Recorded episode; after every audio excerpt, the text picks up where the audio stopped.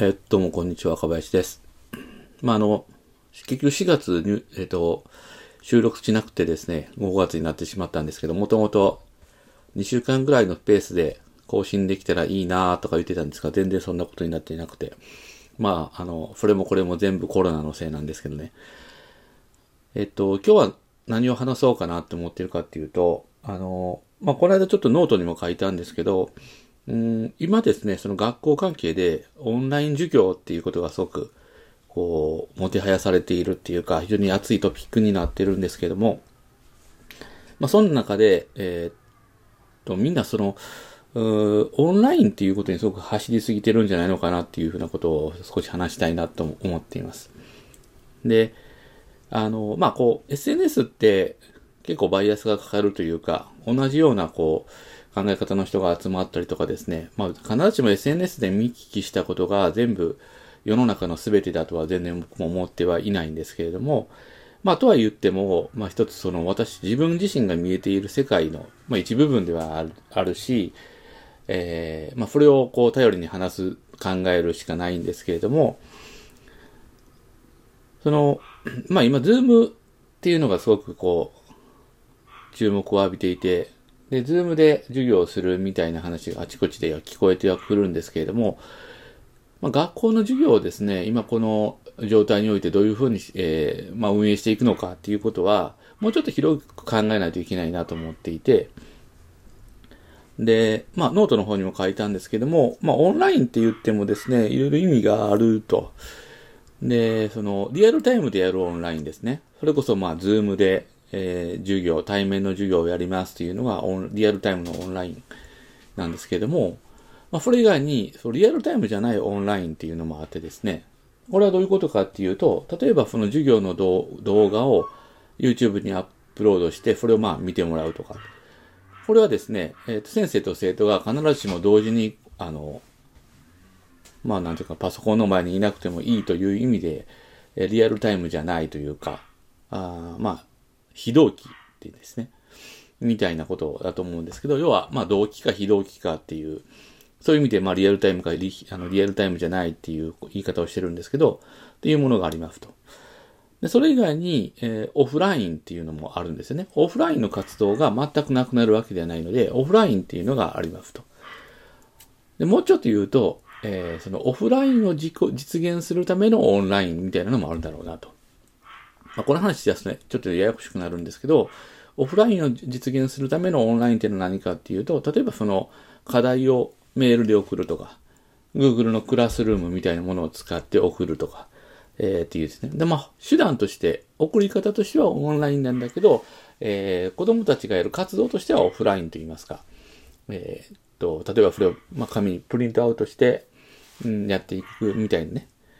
まあ、そういうあの活動も必要なんだろうなと。一日よ、えっ、ー、と、一日中ですね、その、ズームの授業をずっと聞いていないといけないって、これめちゃめちゃしんどいと思うんで、こんなん大変で、うん、僕もだったら絶対嫌やなと思うし、だってね、教室のでやってる授業だって、ろくに聞いてないような子供たちがですね、パソコンの前に座ってですね、その別に、えー、っと、手が届くわけでもない先生の言うことを聞くのかっていうと僕多分聞かないと思いますし、はい。もう自分が子供だったらまさしく絶対そうだと思うんですよね。なので、やっぱりそのオンライン、リアルタイムのオンライン、同期で先生と生徒が同時にこう一緒に活動する時間っていうのをできるだけ減らさないといけないなと思ってるんですね。で、じゃあ、そうすると、その、子供たちが勝手にやるのかって言ったら、まあ、それもまたちょっとないなと思ってはいるんですけど、でも、その、なんていうかな、先生の仕事って子供たちを見張ることではないと思うので、あの、動機でやずっとやるっていうことが、あの、いいことだとは思っていない。で、えー、っと、まあ、学びっていうのは、僕はその非同期っていうか、オフラインでやることが今後はどんどんメインになっていくんじゃないのかなって思ってるんですが、そのためには、もっとこう、学びを楽しいものにするというか、こう、モチベーションが湧くものにするっていうところがすごく大切になるなと思っていて、そのためにはやっぱりその学びのコンテンツだったりシステムだったりっていうところが非常に大きく、えー、重要になっていくと思うんですよね。で、多分最初は、あの、物珍しさで、こう、ズームの授業とかっていうのもみんなこう、聞いてたり、参加したり面白いとか、あやりたいって言うかもしれませんけど、もう多分1ヶ月もしたら、あっという間に飽きると思うんですよね。全然飽きると思うんですよ。なので、えっ、と、まあもちろん最初のうちはね、そういうことも必要やと思うし、どんどんやって、や、できることからやっていくっていうことは重要やとは思うんですが、ででもまあも、もっと先のことを見通したり、うんと、全体のことを考えて、えー、どんなことを取り組んでいくのかっていうことは考えていかないといけないなと思っています。で、えー、まあ、オンライン化することによって、えー、紙の教材がなくなるとかね、ペーパーレスになるみたいなことももしかしたら思ってる方もいらっしゃるのかもわかんないですけど、絶対そんなことはなくて、えー、例えば漢字とかですね、漢字を書くみたいな勉強をですね、オンラインで全部できるのかって言ったら、まあ、なかなか難しいですよね。まあもちろん今、そのね、iPad とかで iPad と Apple Pencil みたいなのを使えば、別に紙なくても漢字書けるじゃんっていう話もあると思うんですけど、まあなかなかね、そこまでこう機材を用意するのも大変やと思うし、えー、っと、まあそのためだけに、なんかそういう機材を用意するっていうのも、なんかちょっとバランスおかしいんじゃないのかなって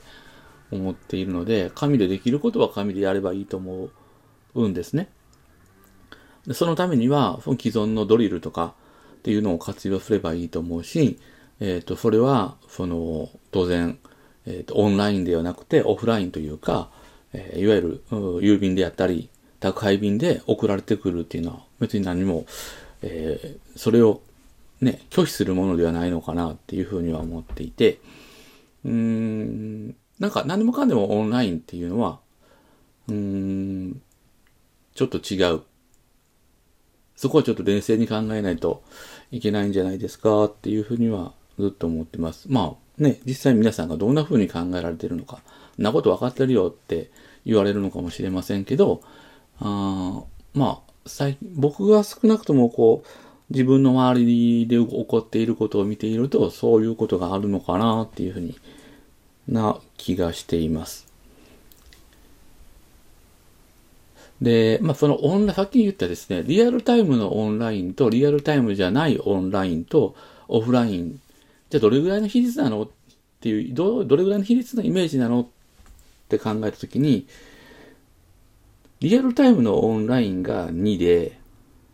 リアルタイムじゃないオンラインが5で、オフラインが3ぐらいですかね。もしかすると、オフラインのとリアルタイムじゃないオンラインの比率は、えっ、ー、と、逆かもしれない。わかんない。4、2、4、4かもしれない。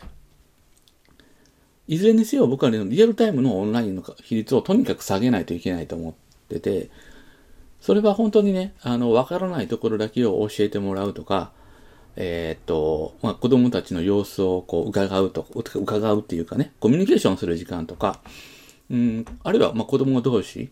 えー、同じ教室の同級生同士のコミュニケーションの場みたいな形では必要だと思うんですけども、えー、その時間をですね、できるだけそういうところに使っていって、勉強するっていうところはですね、あの、まあ、各自で自律的にやるべきなんじゃないかなと思います。で、あの、まあ、子供たちにとってそれってすごく難しいことかもしれないですね。その、やっぱりなかなかね、勉強するモチベーションっていうのをこう、自分の中で自分で作っていくとか、それを維持していくって大変やとは思うんですけども、そこはやっぱり周りの大人であるとか、え先生だけじゃなくて保護者であるとかっていうことも、えー、協力してですね、や、作っていかないといけないし、さっきも言いましたように、コンテンツの作り方ですね。今までみたいな教科書を教える、教科書を勉強していくっていうやり方だけでは、なかなかそのモチベーションを作っていけないので、やっぱコンテンツの部分がすごく重要になってくると思うんですね。でそう考えたときに、今は先生方がやることっていうのは、 Zoomでどうやって授業をするかではなくて、 Zoomでとか、まあまあさっき言ったそのリアルタイム、リアルタイムじゃないとかっていうことを含めた、リモートでの学び方において、どういうコンテンツの作り方をするべきかっていうことをもっと考えていってもらえた方がいいのかなと思っています。でいうのはやっぱりその子供たちがこうの様子とか子供たちがどんなことに関心を持っているとか子供たちが学ぶときにどういうことをするのかどういうことにこうあリアクションするのかみたいなことを知ってるのは、えーと、学校の先生なんじゃないのかなっていうふうに思ってるんですね。さっきも言いましたけど、学校の先生って子供たちを見張ることが仕事じゃないはずなので、えー、子供たちにとってもっとモチベーションが湧くような、えー、コンテンツというか学び方をどう作ったらいいのかっていう風なところは、やっぱり先生方、現場の先生方に、えー、リードして作ってもらいたいなって思うんですよね。で、そのシステムというか、仕組み作りですね。インフラの部分とか、機材をどうやって手あの手配するのかみたいなところは、えー、っと、教育委員会であったり、えー、あの自治体であったり、あもしくは学校の中でも、えー、っと、現場の仕事じゃない人たちですね。教頭先生、校長先生みたいな人に任せて、でそういう人たちがもう率先してどんどんそれを取っていくっていう風にして、そういう役割分担をしながら、これからの学校の姿っていうのを作っていかないといけないんじゃないのかなって思うんですよね。で、なんか、まあ今まで通りでいけいけるって思ってたら、当然ダメっていうのはみんな分かってるけど、じゃあその今まで通りが、えー、っと、どういうことなのかっていうことはですね、まあそれも含めて考えていかないといけないんですけど、そういうことはですね、考えてる人がいっぱいいるわけですよね。それは、えー、先生以外のなあのところにもいっぱいいるんで、そういう人たちの話をどんどん聞いて、